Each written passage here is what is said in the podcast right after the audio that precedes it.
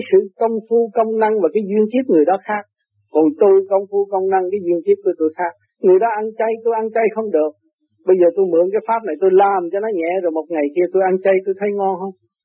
Đó, tôi đã hấp thụ được cái thanh điển trên kia thì tự nhiên tôi ăn chay, tôi thấy ngon thì tự đó tôi đã tiến bộ là nhờ đâu?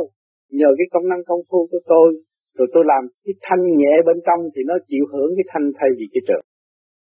Rồi nó có cái công việc, cái nhiệm vụ làm của nó nó độ thứ này rồi nó phải đi độ thứ khác. À hỏi cho bây giờ các bạn nói ông tám kêu người ta ăn mặn, bây giờ sao ông tám đi ăn chay?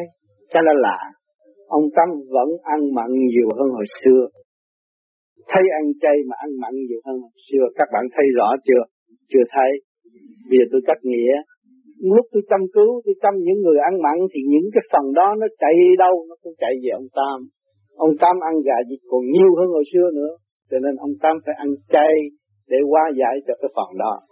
Một ngày thứ tối ông tam cũng vẫn ăn mặn nhưng mà người ta nói ông tam bày ta ăn mặn bây giờ ông tam đi ăn chay. Nhưng mà ông tam thấy ăn mặn nhiều hơn hồi xưa. Thành nó càng ngày nó càng mọc.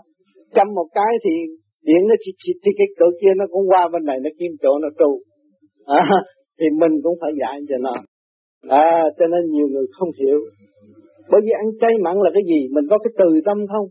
Mình có cái lượng từ bi để độ vạn linh không? Mình có lượng từ bi độ thì bất cứ góc nào mình cũng độ được. Đó.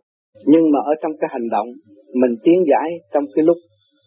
Tại sao nhiều người cũng thấy chăm chăm vậy? Tôi chăm chăm nhưng mà người ta lại thấy nó khỏe.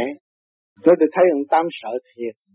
Chăm nó đau, nhưng mà chăm rồi, nó thấy khỏe. Bởi vì ông Tám rút cái của nó vào đó cái phần thanh đã rút cái trượt nó và tiến giải cho nó.